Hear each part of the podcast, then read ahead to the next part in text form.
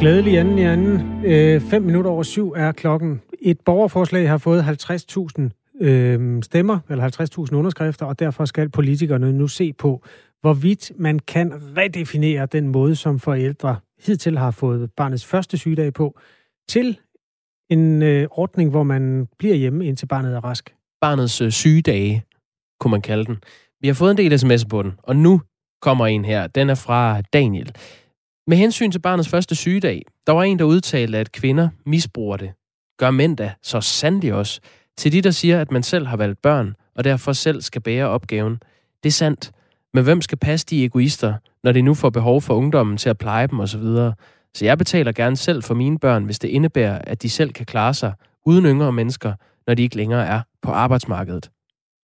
Det hører med til historien, at øh, jo, det er da udelukkende for ens egen skyld, at man får børn. Men man er faktisk ofte blevet bedt om at få nogen. Det kan jeg da huske, der var en venstreminister, jeg, hvad Susan hed hun? Karina, mener jeg, Lorentzen, eller sådan noget.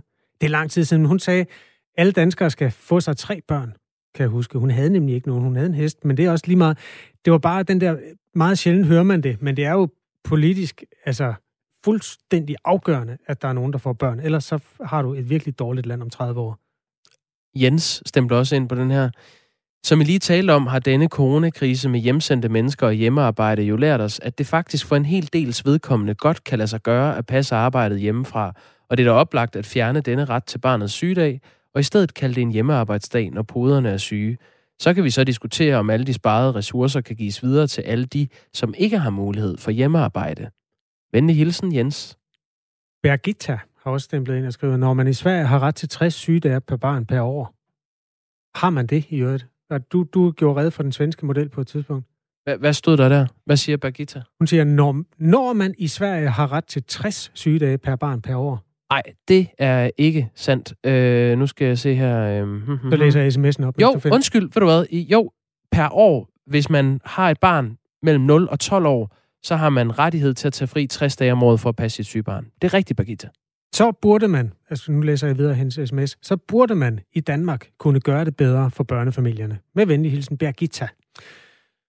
Og det var jo det flag, der også blev hejst fra øh, øh, herr Sølhøj, hvad er det nu fornavn? Jakob? Jakob Sølhøj, Jakob Sølhøj. Øh, familieordfører for Enhedslisten. Ja, at øh, man efter norsk og svensk forbillede skulle lave nogle øh, ja, lignende modeller i Danmark.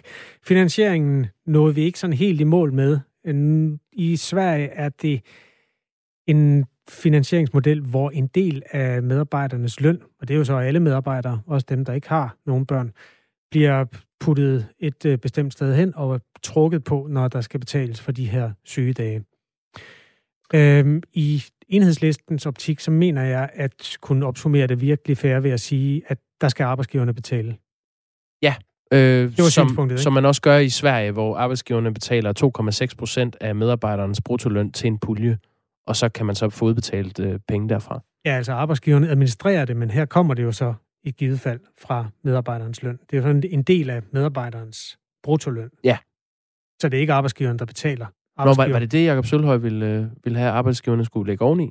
Jamen, den var nemlig meget øh, uafklaret, men, men som jeg, jeg hørte ham ikke sige, at det skulle være komme fra øh, bruttolønnen, som den, den eksisterende bruttoløn i hvert fald. Der er nogle forhandlinger, der ikke er færdige på det punkt, og det er jo derfor, at Folketinget skal diskutere den. Så må vi se, hvilket stempel, der bliver fundet frem. Det er, det er meget interessant. Vi kan jo sige, øh, som vi også øh, spurgte ind til, øh, øh, i forhold til, til Jakob Sølhøjs holdning til, til spørgsmålet, at det står klart, at de seneste fire år i Sverige har øh, politiet behandlet lige knap 4.300 sager om mulig svindel med den her ydelse. Og det er knap 200 millioner danske kroner, som de svenske myndigheder har, har krasset ind igen for folk, der uberettiget har fået udbetalt penge på den her ordning. Så det er noget, der bliver svindlet med i Sverige. Godt. Så kommer vi omkring den også. Hele vejen. 9 minutter over syv er klokken. SMS'erne, som er kommet, tak for dem. Det er meget øh, velgørende at få holdninger og erfaringer ind. Man starter med R4 og et mellemrum, og så skriver man til os og sender den til 1424. Det kan også godt være, at den her øh, historie, vi skal ombord i nu, den kalder på nogle holdninger fra dig, der lytter med. Sagen er den, ja, de fleste kender de her pointsystemer, som man kan give en restaurant eller et hotel eller en butik. Sådan Trustpilot-systemet. Stjerner, alt efter hvor godt man synes om den service, man har fået. Sådan et lignende system kunne partiet Liberal Alliance godt tænke sig at indføre for offentligt ansatte, for eksempel i hjemmeplejen. Øh, det skulle være en løsning, der i den sidste ende betyder en lille øh, kontant bonus, som udløber af de stjerner, man får. Og det er så selvfølgelig øh, de mennesker, der får flest stjerner, som i det her system, som man hos Liberal Alliance forestiller sig, skal have flest penge ud af det. Det er bare ikke alle, der synes, det er en brandgod idé. Nu skal vi tale med Susan McAlden. Godmorgen. Godmorgen. Tidligere øh, har du været i marken som hjemmehjælper og er nu fællestillidsrepræsentant for FOA, øh, ja. sosuerne i Københavns Kommune. Hvad synes du om systemet? Jamen altså, jeg synes, det er et meget øh, uartigt, uanstændigt øh, forslag. Hvorfor? Jamen, det gør jeg, fordi øh, øh, dels er der to ting i det. Altså, som øh, udkørende medarbejder i hjemmeplejen, der er du underlagt øh, et politisk system. Det vil sige, det er politikerne, der vedtager øh, service eller standarderne for, hvad for en velfærd vi skal ud og give øh, borgerne. Øh, og så, så tænker jeg, at i forhold til, hvis du kommer ud til demente fru Hansen, hun kan ikke huske, hvem der kommer ind ad døren. Øh, så er det så øh, færre. Der tror jeg øh, faktisk, der vil jeg godt lige øh, finde et eksempel, fordi der, der mener jeg nu altså nok, at man tog forholdsvis grundigt øh, højde for lige præcis den del. Der, der, jeg er lige ved at finde vej ind på Twitter, for at se, hvad der er, øh, Liberal Alliance skriver til lige præcis den del med, med de øh, demente. Øh, øh, øh, øh. Ah, det er en rådebutik, den her Twitter. Øh, mens jeg finder det konkrete, så vil jeg lige øh, spørge sådan mere ind.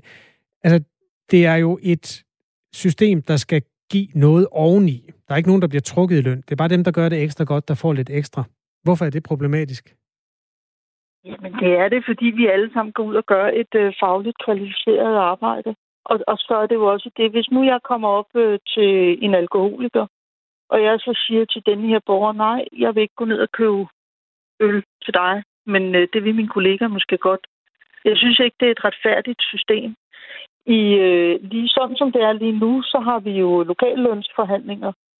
Øh, så dem, som har nogle særlige kvalifikationer, de får løn via den vej. Men nu nævner du øh, nogle forskellige sådan, ret svage grupper. Der er dels de demente, som man jo nok skal tage ud af ligningen. Ja.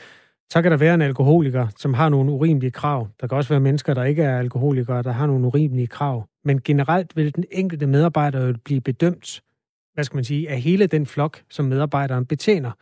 Det kan også være, at øh, den næste uge er en anden, der er oppe og betjene den her alkoholiker, som, som vil sende jo, ud men, men, men, men, men der kan også være det scenarie, hvor der er en borger, der har flere øh, medarbejdere i løbet af en dag, fordi borgeren har både dag, aften og natvagt for eksempel er det så den fjerde medarbejder, der kommer ind ad døren, som skal dø, øh, dømmes dårligt, fordi at nu er borgeren træt af, at der kommer så mange ind af, af døren. Det, det er simpelthen, altså det er jo ikke en, øh, det er jo ikke en butik. Vi har, vi har jo ikke varer, man bare frit kan tage ned fra hylderne. Igen, så er vi jo underlagt et system, hvor politikerne bestemmer, hvad er det for nogle serviceydelser, vi skal ud og give borgerne. Der har jo været masser af eksempler på, folk i jeres sektor, der det passer deres arbejde rigtig godt og samvittighedsfuldt. Men der har også været eksempler på, øh, at plejere måske har været knap så professionelle. Man kunne i øh, Ekstrabladet for eksempel læse om Birte Andersen fra Nørrebro, der har Parkinsons. Her trak plejerne lodder om, hvem der skulle vaske hende. Øhm, kunne et pointsystem eller en eller anden anden sådan mere grundig bedømmelse få has på den slags? Det tror jeg ikke. Altså, fordi hvis øh, borgeren øh, har noget at klage over, så kan hun jo til enhver tid ringe op til ledelsen, og så vil der jo blive indledt nogle, anti, altså, så vil der jo blive indledt nogle tjenestlige øh, samtaler, som kan have ansættelsesretlige konsekvenser. Jeg tror ikke et system, hvor borgeren waiter en, øh, en medarbejder, vil løse det. Øhm, fordi altså, vi har jo brødende kar, desværre, Mm. Og heldigvis er det ikke så mange af dem, men, men, men det mener jeg ikke, det skal løses ved, at det bliver weighted. Det, det, det, det, det, nej, det mener jeg simpelthen ikke. Det, men det skal jeg... løses på en anden måde. Okay. Øh, Susan McAlden, nu, nu øh, jeg ved godt, jeg har spurgt om det en gang. Nu spørger jeg lige en gang til. det er jo ikke tale om at trække de mennesker, der får dårlig bedømmelse i løn. Det er ikke sådan, jeg læser forslaget. Nej, det, det, det ved jeg ikke. Det, det gør de i hvert fald klart øh, på blandt andet en, en opsummering på Twitter, at der skal gives lidt ekstra til dem, der gør det godt. Altså en lønstigning til dem, der får gode karakterer, ikke en lønnedgang til dem, der får dårlige. Kunne det ikke være meget fedt at belønne dem, der kommer rigtig godt igennem men, en arbejdsdag? Men jeg kan ikke se, hvorfor en politiker skal blande sig i, hvad for noget løn man får. Det har vi jo et system. Det har vi jo den danske model til. Jeg kan simpelthen ikke se, at en politiker skal blande sig i, hvad vi får i løn. Men en politiker kan jo også godt gå ind og sige, at jeres sektor er underbetalt. Jeg synes, at vi skal gøre noget for at løfte. Det, det kunne jeg forestille mig, det gider du godt at høre på, hvis en politiker siger det. Det her, det er et udtryk for en nuancering af det. Altså, at, at der kommer flere penge til jeres sektor. Hvordan kan du være modstander af det som. Øh, Hvordan skal han få de penge fra? Det er politikernes altså, problem. Men du er... Ja, det er politik... Jeg synes stadigvæk, det er et dårligt forslag. Okay. Fordi det, kan, det, det, det der også er, at vi har rekrutteringsproblemer inden for vores område. Mm. Jeg tænker ikke, at det er bestyrkende at rekruttere medarbejdere i forhold til, at man øh, skal rates hele tiden. Jeg tænker også, at det er en stressfaktor oven i en forvejen presset hverdag. Øh, og så er der, så kan man sige, ja, så er det borgerne, der skal rate os. Det kan lige så godt være de pårørende, som ikke er enige i den øh, service eller den øh, ydelse, deres øh, pårørende er tildelt. Og så er det medarbejderne, der bliver, øh, der bliver sat for skud for det her, som i forhold, som i virkeligheden ikke er medarbejderens skyld. De går ud og gør deres arbejde ud for nogle politiske satte niveauer. Vi skal nok tage nogle af dine pointer med, når vi øh, laver det her interview lidt senere. Vi skal blandt andet tale med Ole Birke Olesen fra Liberal Alliance, som er manden, der går i marken med det her forslag. Øhm, der er en lytter, der skriver til os, tænk nu, hvis udulige og menneskefjendske sosu med hjælpere bliver afsløret. Det ville da være en skandale. Men jeg kan ikke se, at det er en skandale. Altså, som jeg siger, vi har brødende kar, de hører ikke hjemme i vores, øh, øh, vores øh, organisation. Øh, men det er jo langt fra de færreste. Altså, det er jo ikke alle. Man skal jo alle over en kamp på den her måde her. Hvorfor gør man det? Hvis man øh, giver gode stjerner til dem, der klarer det godt, og mellemstjerner til dem, der leverer Men varen, der og så... Være, der, kan jo, der kan jo være forskellige faktorer til, hvorfor man scorer dårligt. Mm. Det kan Men... jo være, altså hvis nu jeg... Øh, hvis nu jeg kommer op til fru Hansen, og fru Hansen gerne vil blive liggende i sengen, og jeg så ud fra en professionel prøver at motivere hende til at komme op af sengen, hun vil måske ikke bryde, mig, bryde sig om mig den dag, fordi jeg ud fra nogle faglige kompetencer siger, det er bedre, du kommer op af sengen. Eller vi har jo alt det her rehabilitering og træning i hjemmet. Det er jo ikke alle borgere, der lige synes, det er lige morsomt at træne hver dag. Men jeg gør det ud for borgerens bedste. Ja. Men det kan borgeren, så, så, så bliver jeg jo rated dårligt, fordi jeg på en positiv måde opfordrer borgeren til at træne. Du har nogle eksempler, øhm, og og det er sådan mange eksempler på, hvordan der kan være noget galt med borgeren, og derfor give borgeren dårlig karakter. Hvis vi nu prøver at forestille os en lidt bedre verden, hvor der ikke er noget galt med borgerne, altså kunne man så se noget godt i systemet, hvor de gode borgere, de gav noget ekstra til de hjemmehjælpere, sosuer, som gør det godt?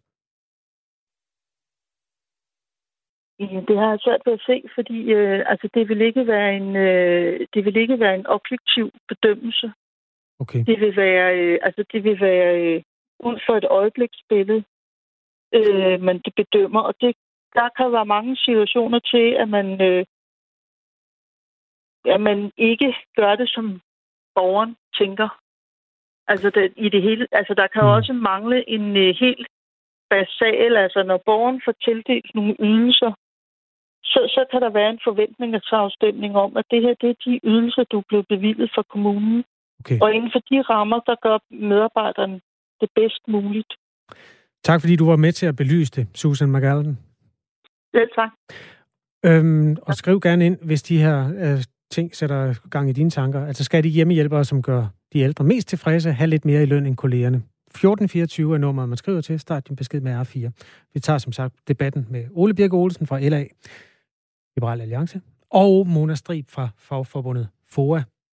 Der er flere øh, lyttere, som øh, har fået sat gang i tankerne af det her interview, du lige har lavet, Kasper. Øh, blandt andre tømmeren. Det er jo helt almindeligt i andre brancher. For eksempel byggebranchen, at man bliver belønnet for at gøre et stykke arbejde i en effektiv tidsramme. Det kan vel næppe være en stressfaktor, at man har mulighed for en lønbonus øh, med at gøre det ekstra godt, når man samtidig ikke har mulighed for at få mindre løn, for at gøre det mindre godt. Med venlig hilsen, tømreren. Tak for sms'en. Øh, ja, lad mig lige tage et par mere, Kasper. Jon skriver, angående rating af medarbejdere, I siger, det ikke vil kunne give nedgang i løn. Der er en samlet pose penge til løn. Hvis medarbejder A får en krone ekstra, så vil medarbejder B få en krone mindre. I øvrigt bør man lytte til dem, der arbejder ude i den virkelighed. Med venlig hilsen, Jon. Det er ikke øh, spørgsmål nummer et til Ole Birk Olsen, men det vil nok være spørgsmål nummer to eller tre. Hvor skal pengene komme fra? For øh, vores lytter der har jo ret. Tak for det, Indspark. Kim han slår korsets tegn, så skriver han, skal vi også rate læger, sygeplejersker, lærere, præster? Gud fri mig vel. Tillid tak, det er fundamentet i vores samfund. Godmorgen. Godmorgen, klokken er 7.21.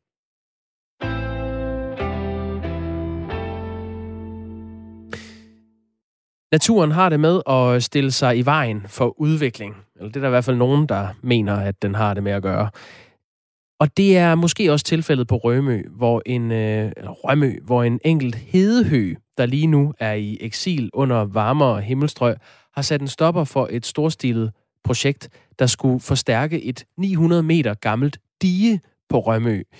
Diget skal forstærkes med klag, der er øh, fugtig sandjord blandet med ler. Men på lige netop den mark, hvor det her klag skal udvindes, der har hedehøen før valgt at slå sig ned. Og derfor har Region Syddanmark i første omgang valgt at frede det her område, og så holde gravemaskinerne væk fra Hedehøens potentielt kommende sommerhjem. Det er digegreven øh, Magnus Skak Jensen målløs og rasende over. Det skriver øh, Jyske Vestkysten. Det øh, kan vi jo sådan set passende spørge Magnus Skak Jensen, om han er. Godmorgen, Magnus Skak Jensen. Godmorgen, godmorgen. Godmorgen. Formand for øh, digelaget for Havneby og Kirkebydiget på Rømø. Her til foråret øh, skulle du i gang med at forstærke Nordre Fløjdige på Rømø. Det er et projekt, der er blevet øh, skrabet 2,2 millioner kroner sammen til. Men det ser altså ikke ud til at kunne blive til noget, fordi I har fået afslag på at udvinde klæ af hensyn til den her hedehø. Hvordan har du det med det? Jeg har det ikke så godt med det, fordi vi har pengene sammen, som du siger, og vi har alle tilladelser i orden, undtagen den ene gravtilladelse, jeg har i uh, Ballum Enge.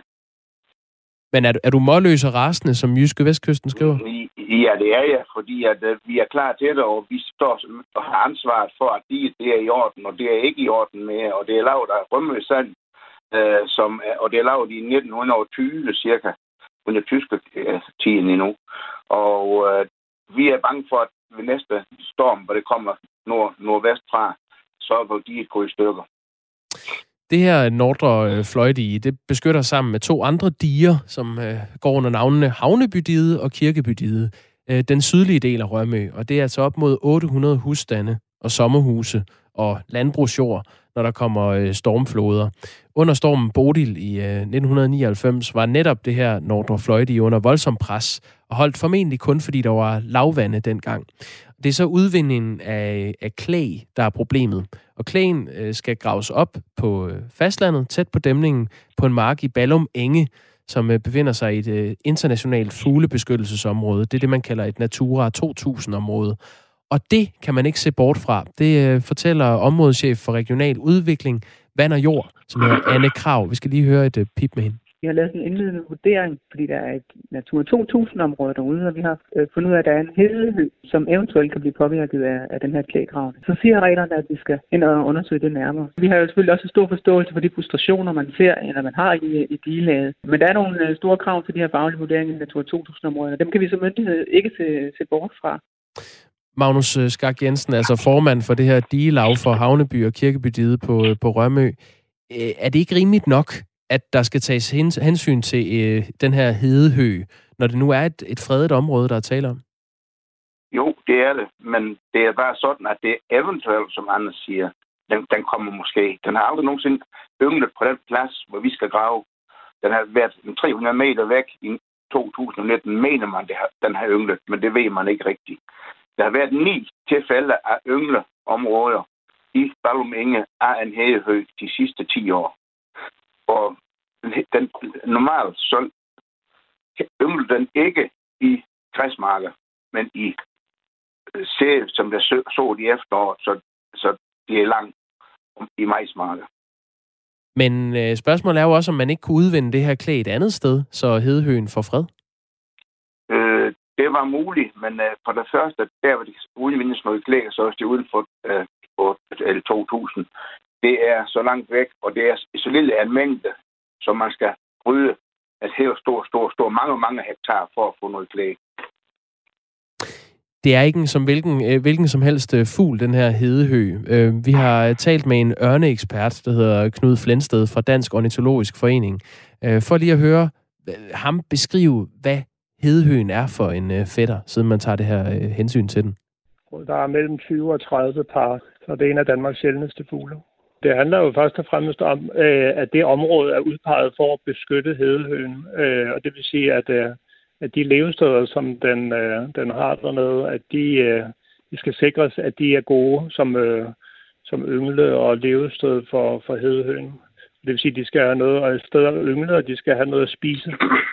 Ja, man er altså nødt til at tage hensyn til, at, at der er nogle gode steder for den at, at leve og yngle, den her hedehø. Øhm, forstår du det argument? Ja, det gør jeg. Men det kan bare det, at vi har flere tusind hektar i bagmængder, hvor den kan yngle. Vi skal bruge cirka, marken vi skal, vi skal grave på er 4,3 hektar. Vi skal bruge cirka 1 hektar. Vi starter om en måned, hvis det er, og vi er færdige, når høen den lander i Danmark igen, når den har været på ferie i, i Afrika hele vinteren. Men det her deal fik i 2015 grønt lys øh, til årligt at grave 1500 kubikmeter klæ op til løbende reparationer af, af diget. Og til det nye projekt skal der bruges 10 gange så meget. Derfor har Region Syddanmark altså i første omgang afvist ansøgningen. Og det betyder jo, at, at de forstærkningen ikke kan nå at komme i gang i år. Kan I ikke bare vente et ekstra år på at forstærke det her dige? Jo, jo, det kan vi godt. Men er det nogen, der vil øh, bo i angst og løbe i angst for, at vand pludselig kan komme og vi skal væk alle sammen fra hele, fra hele sydspidsen af Rømø. Det kan ikke være rimeligt, for, for det er en hø, en hø, eller hele hø. Det er måske, ja, det er måske landet øh, 300 meter fra, hvor vi skal grave, og den, den, den kan sagtens være der, og den har sikkert også været der før. For to år siden, eller tre år siden, så stærkede vi Havneby og to klæget 50 meter væk fra, vi skal tage det nu. Og Hæhøen, den har det, jeg tror, den har det godt med os. Vi laver jo øer til den. Øh, vi, vi laver øh, der er gode områder for andre fugle også. Vi kan ikke forstå, at det skal være et problem for det her det er jo en, en, en lidt kompleks historie, hvis man ikke øh, lige sådan er, er lokal på Rømø, øh, Magnus Skak Jensen. Bare det, at du er greve, øh, digegreve, øh, det er jo måske en titel, man ikke, man ikke lige hører hver dag. Øh, for lige at, at opsummere, hvad den her historie egentlig handler om, handler det så om, at, at du og andre øh, beboere på Rømø lever i angst for, at øens sydspids skal forsvinde i havet, og man tager det her hensyn til en fugl, en hedehø, som gør, at man ikke kan øh, forstærke diget. Er det det, der er på spil her? Jeg har meget respekt for hedehøen og for i det hele taget naturen. Jeg er naturen hver dag. Jeg bor på enden af Havneby, jeg kan se ud i Vadehavet hver dag. Men det kan ikke passe, at vi er så mange mennesker til fugl, som kommer måske samtidig med, at vi er færdige med at bygge tiget, at det skal forsinke os. Og det er så, hvad er det, op mod 800 husstande, var det, jeg sagde før? Ja, 800 ja, husstande ja, og sommerhuse, ja, øh, ja. der kan blive ramt. Ja. Hvad kommer du til at gøre herfra, øh, Magnus Gak Jensen? Jamen, vi er nødt til at sætte vores rolige ned og, og, og håbe, de kommer til fornuft, og ellers må vi vente til næste år, så må vi leve i angst. Og når det kommer storm, må vi tage ud af vores hus og flytte op et andet sted og være indtil stormen er igen det næste år. Jeg synes ikke, det er rimeligt. Det sagde du, øh, Magnus Skak Jensen, her i Radio 4 morgen. Tak, fordi du var med. Velkommen. Og Magnus Skak Jensen er altså det, der hedder Digegreve på Rømø. Så fik vi også sagt det. Digegreve og Hedehø. Du hører Radio 4 morgen med Jakob Grosen og Kasper Harbo. På den anden side af de nyheder, der kommer om lidt, der skal vi tale med infektions mediciner øh, og professor Lone Simonsen om nogle af de varianter af corona, som virkelig giver forskerne grå hår i hovedet. Den sydafrikanske har du muligvis hørt om. Du skal ikke glæde dig til at høre om den brasilianske, men det kommer du til om cirka 4 minutter. Klokken er halv otte.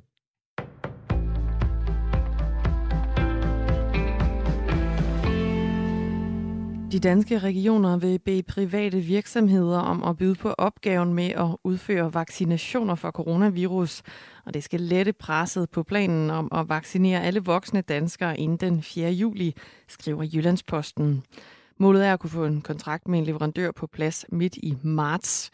Hvis vi skal være færdige med at vaccinere alle til sommer, hvilket stadig er myndighedernes udmelding, så kan man regne ud, at vi skal kunne vaccinere meget store antal på et eller andet tidspunkt, og det vil vi gerne være bedst muligt forberedt på, siger Stefanie Lose, der er formand for Danske Regioner. Jakob Kjeldberg, der er professor i sundhedsøkonomi på det Nationale Forsknings- og Analysecenter for Velfærd, kalder udbuddet en glimrende idé. Det er jo måden at løse manglende kapacitet i den offentlige sektor, og det er noget, vi har betydelig erfaring med, siger han til Jyllandsposten. Og initiativet her det bliver desuden også hilst velkommen af politiske partier på begge sider af den politiske midte. Forbedrede covid-19-behandlinger har på verdensplan reduceret andelen af indlagte på intensivafdelinger, der dør med sygdommen med over en tredjedel siden pandemiens tidlige dage. Men udviklingen den kan være ved at stagnere. Det viser en metaanalyse af flere studier. Sent i marts 2020, der lå dødeligheden blandt coronapatienter på intensivafdelinger på omkring 60 procent. Herefter dalede den til 42 procent i slutningen af maj, og i slutningen af oktober måned var den på 36 procent, konkluderer analysen. Og det indledningsvis skarpe fald i dødeligheden, det lader altså til at flade ud nu, bemærker forskerne, der har i alt set på 52 studier, som følger flere end 43.000 patienter. Og studierne de er foretaget i Europa, i Nordamerika, Kina, Mellemøsten, Sydasien og Australien. USA's præsident Joe Biden tror med at genindføre sanktioner mod Myanmar efter militære kubmager har taget magten i det sydøstasiatiske land. Samtidig opfordrer Biden til en koordineret international reaktion for at presse militærlederne til at give afkald på magten. Joe Biden fordømmer militærets magtovertagelse fra den civilt ledede regering og kalder kuppet et direkte angreb på landets overgang til demokrati og retsstatsprincippet alle de frihedsrettigheder, som bemæsserne har fået sådan gradvist over det seneste lille årti, som øh, ytringsfrihed og pressefrihed og frihed til at, at forsamles og tale om politik, jamen øh, det er dem, der er i fare nu.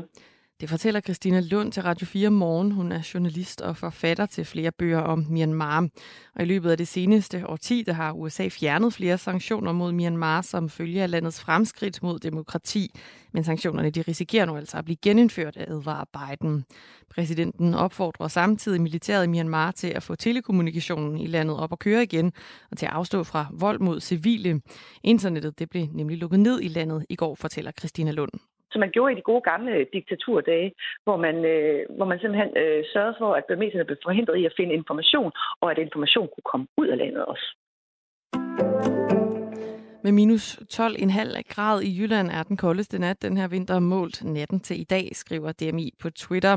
Og den iskolde nat for os DMI til advar om glatte veje flere steder i landet her til morgen og i formiddagstimerne. Det gælder blandt andet flere steder i Jylland og på Fyn og så i det nordlige Sjælland.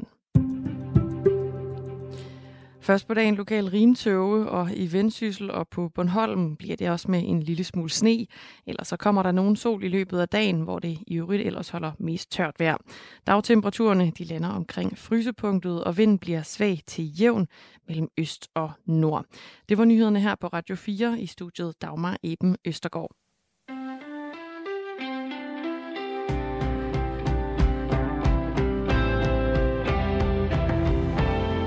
Der er en politisk prøveballon, som har sat gang i diskussionerne i vores sms. Liberal Alliance, som har foreslået, at man i blandt andet SOSU-sektoren, altså den, øh, de mennesker, der tager ud og hjælper folk i deres eget hjem, kan indføres et stjernesystem, lidt eller det, der findes på Trustpilot eller andre steder, hvor man bedømmer den service, man får, og udløberen af de stjerner øh, skal så blive, at dem, der får de bedste karakterer, kan få en lille bonus. Op imod 10 procent oven i den løn, de får i forvejen. Det er i hvert fald øh, sådan, forslaget lyder. Vi kommer til at belyse det lidt senere. Men lad os lige tage noget sms. Der er splittelse i inboxen her. Øhm, det er rigtig set af Liberal Alliance, at der skal flere ressourcer til ældreplejen. Men i stedet for dette hundetrænerlogiske tiltag, så giv tid til samtaler og refleksion i hjemmeplejen. Giv personalet tid og mulighed for at sidde og tale med borgerne. Giv lederne bedre uddannelser, så de er rustet til at tage vare om kulturen, så forrådelsen ikke kan vinde. Silas øh, skriver til os, på system. Min kæreste er sosuer. Hun har haft pårørende, der synes, at hun skulle fyres, fordi hun serverede fisk til den ældre. Hvilke point vil hun få? spørger Silas retorisk. Øhm... Der gemmer vi os til Ole Bjerg Olesen, når han kommer om en time. Ja. Martin skriver, vær lige opmærksom på øh, Alex Vandopslag for 0 stjerner af 96 procent af landets borgere ved folkeafstemning. Heraf mange af hans gamle partifælder. Venlig hilsen, Martin. Mm, hvad mener han med det? At man ikke har stemt på ham? Ja, at 96 procent af landets borgere ikke har stemt på uh, Alex Vandopslag. Gå ud fra. Eller Liberal Alliance. Den griber de lidt selv på deres Twitter, fordi der er mange, der har skrevet, skal man have et lignende system for politikere? Og der svarer Liberal Alliance så, det har man hver fjerde år. Vi har prøvet at få 0 stjerner. Det har vi lært noget af. Nå, fordi det, til det skriver Carsten faktisk, med hensyn til ratings af SOSU, så skal der indføres lignende for Folketingets medlemmer plus ministre. Uh, ratings skal afgøre løn og bonus. Så ja. vil vi få det billigste folketing i verden. Ren win-win. ja, men der er nogen, der ikke får, øh, får løn mere, fordi de røg ud sidste gang. Øhm, skal vi ikke lige rate en vært på Radio 4? Er der en, der spørger? Uha. Det, øh, jo, men øh, ordet er frit. Du rater bare løs. Jamen altså, som vært gennem, på radio vært gennem 17, 18, 20 år, der vil jeg sige, folk, der hører meget radio, de lader sgu ikke øh, solen gå ned over deres vrede. Jeg er blevet rated utrolig øh, ligefremt, uden at der var lønstigning af den grund øh, gennem tiden. Du kan bare skrive en mail, hvis du vil rate mig. kha radio4.dk Jeg ved ikke, øh, om vi skal sige, at klokken er noget. 7.37. Sig det bare. Det får du fem stjerner for herfra. Tak. Klokken er 7.37 og hele verden er i gang med at vaccinere mod corona. Der er bare øh, en stor ubekendt i den ligning, og det er mutationerne. Der findes et antal mutationer, der har fået meget øh, omtale på det sidste. Den britiske har vi hørt meget om. Den spiller vist ikke så stor rolle i forhold til øhm, øh, vaccinerne. Men det er der andre, der gør, blandt andet den sydafrikanske og den brasilianske. Lone Simonsen er epidemiolog og professor på RUK. Godmorgen, Lone Simonsen. Godmorgen. Øhm, start lige med en kort beskrivelse af de to øh, skurke, vi har med i fortællingen her. Den sydafrikanske og den brasilianske mutation af coronavirus. Ja, det er altså to nye varianter, som... Øh, oh, der er masser af eko, ligesom. Nå, det er ked af. To nye varianter, som øh, specialiserer sig, kan man sige, i, og de faktisk kan muligvis øh, undgå den immunitet, som vi har fra øh, smittet og fra vacciner. Så for eksempel så ser man en stor anden bølge lige nu i, øh, i Manaus, som er en stor by i Nordbrasilien, selvom vi havde været igennem det i første bølgen her i, i sommer. Og nu ser vi data fra Sydafrika, som, uh, som faktisk er endnu mere præcise på, at der er et problem. De, øhm, er, er de ens, de to her, eller, har de, eller hvad er de fælles træk? Nej, de er forskellige, men altså, de har et fælles træk med nogle, med nogle bekymrende mutationer som, øh, som altså er kendt for at være de der flugtvarianter, eller det er associeret med at være en flugtvariant. Øhm, nu nævner du Manaus, som ellers blev anset for at være kommet igennem den værste del af coronaepidemien, og nu herver corona ja. i gruppen, i, altså i byen igen. Er viruset hoppet på folk, der har haft corona og som har haft antistoffer? Ja, så det ved vi altså ikke så desværre ikke så meget om. Vi ved, at der, har, at der er blevet nogle tilfælde, at øh, mennesker, som har været smittet først med den ene og som en anden variant. Men vi ved faktisk ikke noget om, hvad øh, at de enkelte personer, som, som bor deroppe eller et eller andet, det ville være svært at finde ud af. Men fra det der øh, øh, sådan en øh, vaccinestudie, som foregår i Sydafrika, der kan vi få mere information. Fordi de faktisk tester folk, om de har antistoffer, når de går ind i studiet. Hvis det vidderligt er tilfældet, at den her brasilianske variant, hvis vi bare lige skal blive ved den først, hvis det viser sig, at den hopper på de mennesker, der har antistoffer, hvad betyder det så for den indsats, vi gør lige nu, inklusive vaccineprogrammerne? Ja, altså for det første, så den hopper på nogen, det er helt sikkert, fordi deres anden bølge er voldsom nu med masser af dødsfald.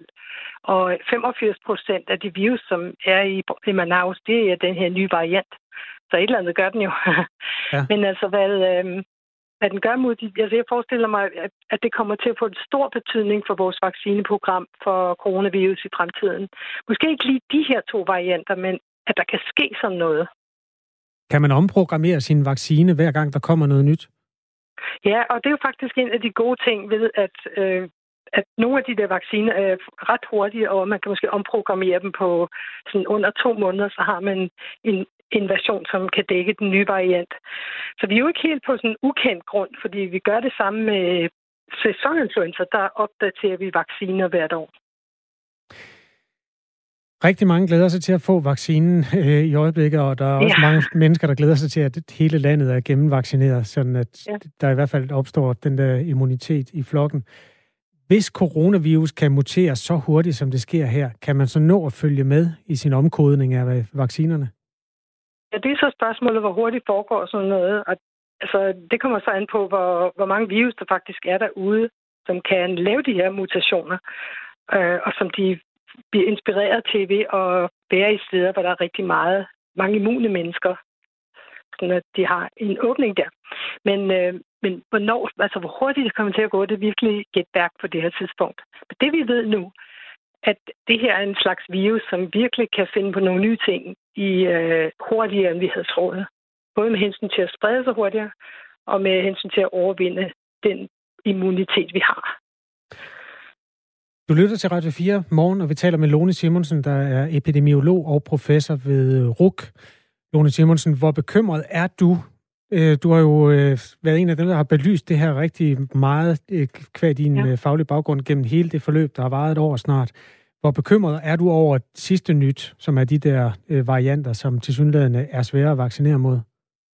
Ja, jeg kan altså ikke lide det. Jeg havde, hvis du havde spurgt mig for to måneder siden, så havde jeg forestillet mig, at det her var i, at vi var i, i, i god, sådan sikker havn herhen i sommer, når, når vi har fået den vaccine, som vi har i folk. Men nu tænker jeg, at øh, fremtiden kommer til at bestå af flere bølger, nye varianter, flere vaccinevariationer, og hvad har du? Så øhm, flere lockdowns. Det, det bliver noget, der, der går på den lange bane. Tror du, man kommer til at lukke samfundet ned igen om et år eller to år?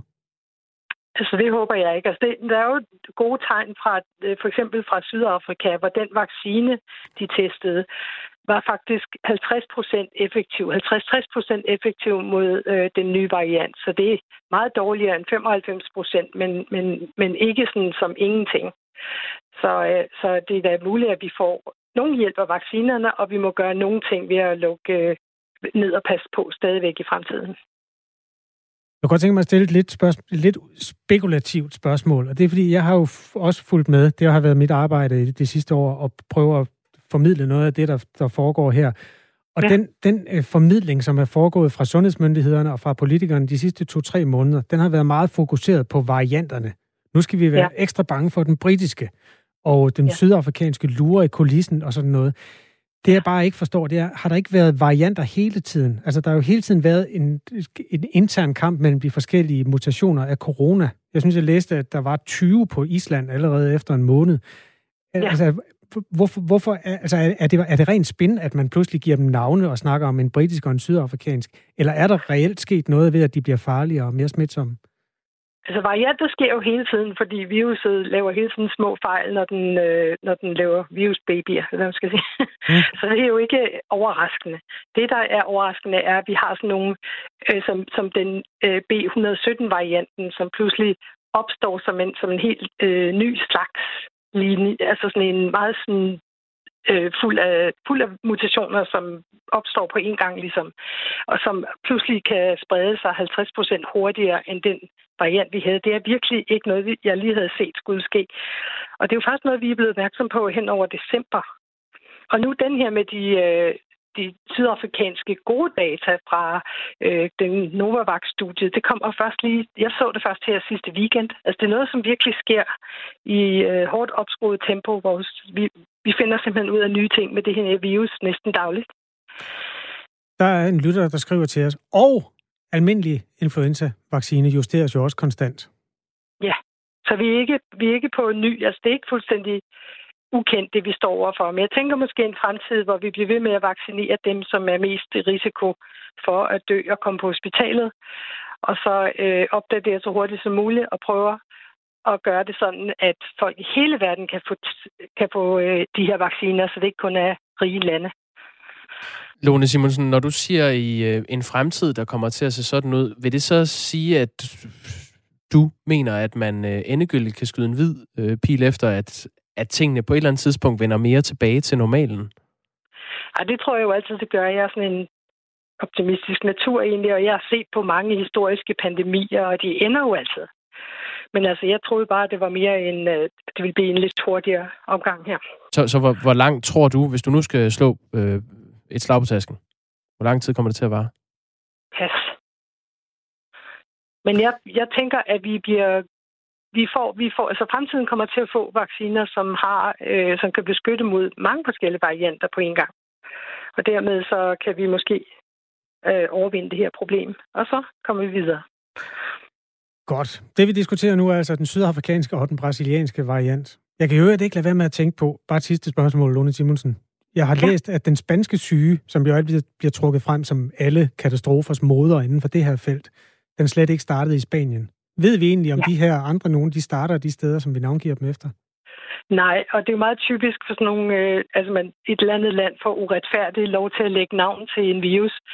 Det er jo kun øh, få nationer, som følger godt med i, i, i virusets øh, sekvenser. Så jeg tænker, der er masser af lande, der har de her varianter allerede. Okay.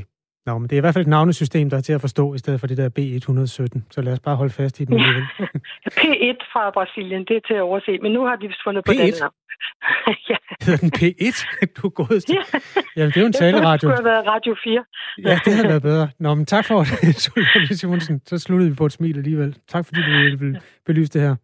Ja, det var slet. Hej. Hej igen. Godmorgen. Hej, godmorgen. Epidemiolog og professor ved RUK. Tænk, at den hedder P1. Det er en lille smule for sådan øh, jaloux over. Er det en øh, virusmutation, hedder P1? Du vil gerne have, at den hedder R4 eller hvad?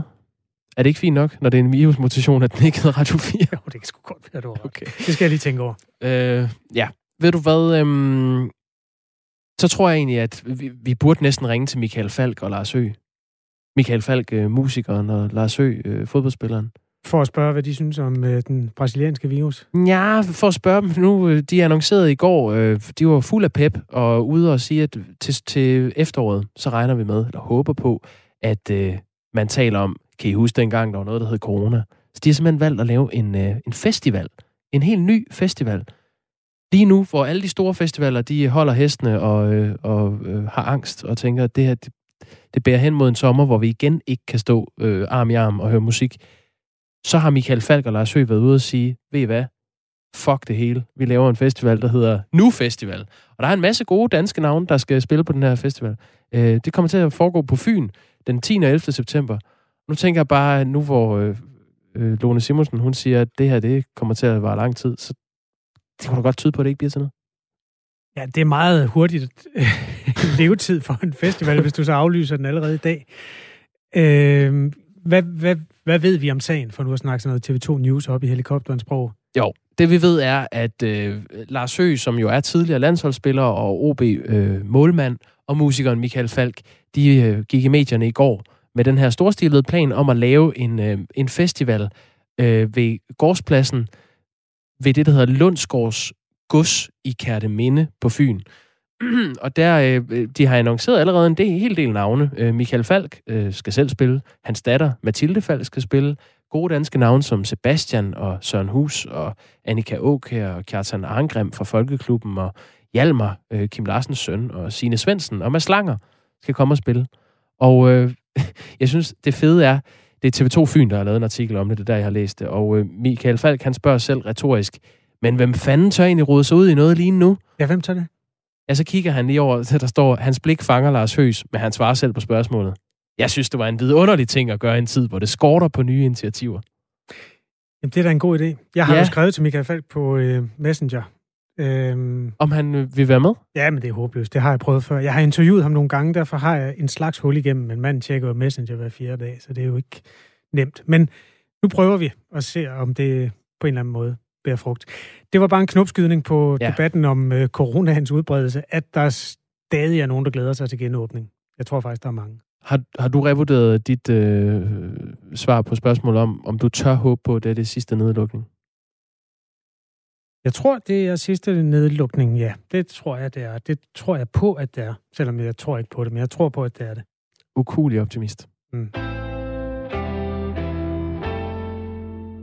Nu skal det handle om den russiske oppositionsleder Alexei Navalny, som øh, i dag skal for retten i Moskva. Han er øh, anklaget for at have brudt vilkårene for en betinget dom, som han fik i 2014. Den russiske anklagemyndighed og fængselsmyndighed mener derfor, at han nu skal øh, afzone dommen på op til tre og et halvt års fængsel. Flemming øh, Splidsbol er seniorforsker hos øh, Dansk Institut for Internationale Studier med speciale i Rusland og det post-sovjetiske område. Godmorgen, Flemming Splidsbol. Ja, godmorgen. Godmorgen. Kommer Navalny til at få en færre rettergang, eller er han dømt på forhånd? Han er nok øh, dømt på forhånd. Han har jo fået en, en dom tidligere, som øh, du også siger indledningsvis, og den har den europæiske menneskerettighedsdomstol vurderet var politisk betinget. Og så ved vi jo generelt selvfølgelig, at når der er de her meget politisk følsomme sager i, i Rusland, og det vil sige, hvor, hvor der står meget på spil, også politisk, og det gør der jo i den her sag, jamen så er der måske nogle, øh, nogle små vinker om, øh, hvordan man gerne vil have, at, øh, at sagen skal falde ud, og, øh, og det er jo nok ikke til Navalny's fordel.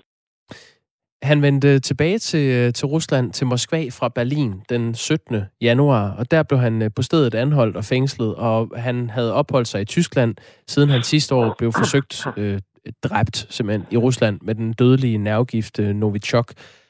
Tusinder af russere har de seneste to weekender været på gaden for at demonstrere mod øh, Putins styre. Øh, demonstranterne kræver samtidig Navalny løsladt, og i weekenden blev over 4.000 demonstranter anholdt. Det var rekord. Hvordan tror du, Flemming Spidsbol, at udfaldet af retssagen kommer til at påvirke de demonstrationer, der er i gang lige nu i Rusland? Hvis han får forlænget sin fængsling, og, og de reelt nu går i gang med at, øh, at idømme ham, øh, ham øh, straffen der for den, for den betingede dom, jamen så vil demonstrationerne fortsætte. Øhm, og der vil det være interessant selvfølgelig at se, om de kan skabe noget mere dynamik. Øhm, øh, hvis det for alvor sådan skal slå igennem i Rusland, jamen, så skal der ske noget mere. Der skal flere mennesker på gaden, og der skal være noget mere dynamik. Det skal rulles længere ud over det russiske samfund. Vi så øh, ved de første demonstrationer, det var omkring 125 byer øh, rundt omkring i Rusland, og det var overraskende mange. Sidste weekend her var det vist omkring en 100 stykker. Men hvis det sådan for alvor skal gå ind og, og ryste systemet, jamen, så skal der ske noget mere. Og, øh, og der kan en dom måske være noget af det, der kan, øh, der kan bringe flere på gaden. Man kan også vende den rundt og så sige, hvis Navalny han skal ind og afzone en dom i tre et halvt år i fængsel, kan, tror du så, at demonstranterne kan holde liv i, øh, i optøjerne og oprøret mod styret? Nej, det, det tvivler jeg på, at de, at de vil kunne i længden, og, og det skyldes selvfølgelig øh, jo til dels, at, at han vil sidde i fængsel. Det er rigtig svært at se øh, andre, som sådan kan mobilisere vælgerne øh, på hans vegne. Han har jo nogle folk omkring sig, han har et stab. Det er dem, der vedligeholder hans øh, Twitter-profil og hans øh, hans øh, Instagram-profil og YouTube-kanal selvfølgelig, mens han øh, sidder i fængsel. Men nogle af de folk sidder jo også selv i fængsel efterhånden, og, og det vil være stadig vanskeligere at, at forsøge at, øh, at nå ud til folk, når han, når han sidder inde. Så, så der kunne jeg godt se en situation, hvor det langsomt ligesom æbber ud, og hvor det er vanskeligt for ham og, og, og for de folk, som han omgiver sig med, at, at nå ud til vælgerne og få dem ud på gaden. Nu har du jo øh, fulgt øh, forholdene i Rusland gennem mange år. Hvordan vurderer du øh, Putins nuværende popularitet? Altså har du, har du set øh, oprør mod Putin, som er lignende det, der foregår lige nu? Ja, det har vi set før. Øh, der var en valgcyklus i 2011-12, øh, hvor der øh, dels var Duma-valg og dels valg til præsidentposten, og der var ret omfattende demonstrationer. Men der har vi faktisk så set siden også, at, at Putin har indført en række kontrolredskaber, faktisk temmelig mange. Og øh, senest i december her, der kom der en, en stribe nye redskaber også, som Duma skyndte sig at få igennem inden nytår. Og de er jo så klar nu her, når Navalny kommer tilbage, men de er også klar til september, hvor der skal være Duma-valg igen. Så hans popularitet er nedadgående, sådan langsomt nedadgående. Det er ikke frit fald på nogen måde, men han er presset i meningsmålingerne. Men samtidig har han jo så på den anden side nogle, nogle kontrolredskaber, som, som er effektive, og, og det er jo nogle af dem så i weekenden. Jeg kan nævne for eksempel ansigtsgenkendelse på metroen. Øh, så når folk er på vej til demonstration, som de stiger af metrotoget, så bliver de simpelthen anholdt. Eller det er, at man lukker for, for internettet, øh, så der ikke er nogen kommunikation på tværs af byen osv. Så, videre. så, så der er nogle redskaber der, som, som er effektive og som kan hjælpe Putin. Hvis nu Alexander Navalny bliver dømt og øh, dermed skal øh, sidde i fængsel i op mod ja, 3,5 år, vil du så sige, det nyttede noget, at han tog tilbage øh, fra Berlin til Moskva? Ja, det, det mener jeg, og der, der kan jeg jo blandt andet se, hvad russiske øh, eksperter de, de taler om, og der er nogen, som, som nævner, at det her det, var, det åbner et helt nyt kapitel i, i russisk politik. Altså det forhold, at han blev arresteret lige så snart han trådte ud af flyet, nærmest han nåede ikke engang gennem paskontrollen, det indikerer over for russere, at det her det er anderledes. Altså Putin kan ikke acceptere politisk opposition, og, og, og derfor er det et helt nyt kapitel. Og så er der andre også, som hæfter sig ved, at, at, øh, at demonstrationerne er omfattende. Øh, at det er ligesom, der er kommet en, de har fået en ny karakter. Det kan godt være, at der er en del af dem, der går på gaden, som ikke øh, er begejstret for Navalny. De støtter ham måske ikke direkte, men de synes alligevel, at det her er for meget. Øh, de kan se, at det er urimeligt. Øh, de synes, at, øh, at der skal være en form for opposition i, i, i Rusland, og man kan ikke først forsøge at, at slå en, en øh, oppositionspolitiker ihjel, og når det så fejler, jamen, så skynder man sig at fængsle ham i stedet for. Uh, så på den måde kan vi sige, så, så har Navalny måske haft held til også i den her forbindelse at sætte gang i noget nyt i Rusland.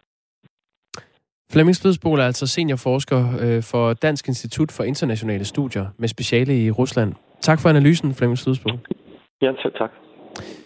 Ja, og det er altså, vi taler med øh, Flemming Spidsbol, eller talte, øh, fordi den russiske oppositionsleder Alexej Navalny i dag skal få retten i Moskva, og han kan så få op til 3,5 års fængsel. Klokken er, ha, pudsigt, 3,5 minut i 8. Hvorfor er det pudsigt? Fordi han kan få 3,5 års fængsel. Nå, ja. Det er da rigtig, rigtig sjovt. Øhm, Men du, du sidder og ser noget på din iPad, Kasper. Det gør jeg også. Jeg skal lige 12 minutter ind. Det er den serie, der hedder Your Honor. Den kører på HBO Nordic. Nå, jamen, uh, feel free. Hvorfor ser du den? Øh, først og fremmest, fordi jeg elsker Brian Cranston fra Breaking Bad mm. øh, dagene. Han øh, spiller hovedrollen i den her, som er sådan et drama omkring en mand, der er øh, byretsdommer, og, jeg sætter den lige på pause. Jeg kommer, der, der er en pointe med det her. Oh. Uh, I sidste uge, der var vi nået, det er en miniserie i 10 afsnit, vi var nået til det 8., men det kom ikke. Der udgik en uh, befaling fra HBO Nordic. Det kommer, vi udsætter det lige nu, det 8. afsnit. Åh, oh, du har, du har taget hul på en serie, som er fortløbende, hvor alt ikke ligger klar til binge. Ja, ja. det er måske en fejl. Nej, det er bare, det, her i 2021 det er ærgerligt at gå og vente. Jamen, det er det. Det er man ikke vant til. Nå, men hvad så? Jamen, øh, det, så tænker man jo, hvad kan der være sket? Jeg ved, Brian Cranston har faktisk haft corona, så det kunne jo være, at det var det, der var sket. Men øh, det er altså ikke. Nu vil jeg godt øh, fortælle dig, hvordan, hvad har man været inde og, og lave i den der øh, meget berømte, meget øh, ventede øh, 8. afsnit. Prøv. Nu får du lige over. Så kan du bare se det. Det foregår i retssagen. En mand øh, taler, om en, øh, taler med et vidne. Så lige om lidt bliver der klippet en person ind i billedet en tilhører, som er lidt grebet ud af det blå. Hov, der sidder en mand med mundbind og kniber øjnene sammen. Jamen, er det fæsent? Det er så sindssygt. Det så nærmest ud, som om det var color graded på en eller anden måde. Prøv, prøv at trykke på den knap, der siger 10 sekunder tilbage. Ja. Så kan du se det igen. Det er en kvinde. En, Nå, det er en kvinde. mørk kvinde. Sort kvinde. Det er cirka 12 minutter og 20 sekunder inde. Der. Er det ikke vanvittigt? Jo. De har siddet og bakset en uge for at få den dame proppet ind i Your Honor. Men er det for lige at gøre det aktuelt? Ja, så man virkelig kan relatere? er det nemlig. Og det er så åndssvagt, fordi øh, der er jo masser af scener, der er skudt udenfor, hvor folk de sidder på caféer. Der har lige været et begravelsesritual, der har været minderitualer, hvor folk er stået så tæt, som man ikke har gjort siden øh, før coronaens indtog. Og så klipper man sådan noget shit ind i min serie, fordi man lige vil vise, at uh, vi er med på bølge. Og, og Jamen, det... det giver heller ingen mening, fordi de, de krydsklipper fra øh, den her øh, kvinde med mundbind til en advokat, der sidder uden mundbind inde i retssalen. Ja, ja. Og så har de fået klippet en scene ind, hvor han siger, det hele er gjort rent, øh, og nu skal I øh, jurymedlemmer gå hjem, og, og virusen, det, det er også en værre virus. Et eller andet. Ja, giv mig min iPad igen. Ja, værsgo. Nå, det er da træls. Det er ikke bare øh, i Your Honor, at øh, der kommer et aftryk. Efter sine så vil der også i en... Der er et eller andet uh, Sex and the City in the making. Jeg ved ikke helt, hvad det er, for jeg har ikke fulgt den serie. Men der er det blevet sagt i et interview med ja. Vanity Fair, der kommer også til at være corona, hist og pist. Ja. Så er min besked bare, gør det ordentligt. Hvis I gerne vil prøve at eftergøre øh, samfundet, som det ser ud i virkeligheden, så skal I lave gader, hvor der ikke går nogen. I skal lave teamsmøder, og I skal frem for alt sørge for, at det er alle, der har mundbind på. I kan ikke bare klippe en forkølet papegøje ind, der sidder i en scene, og så har alle de andre ikke.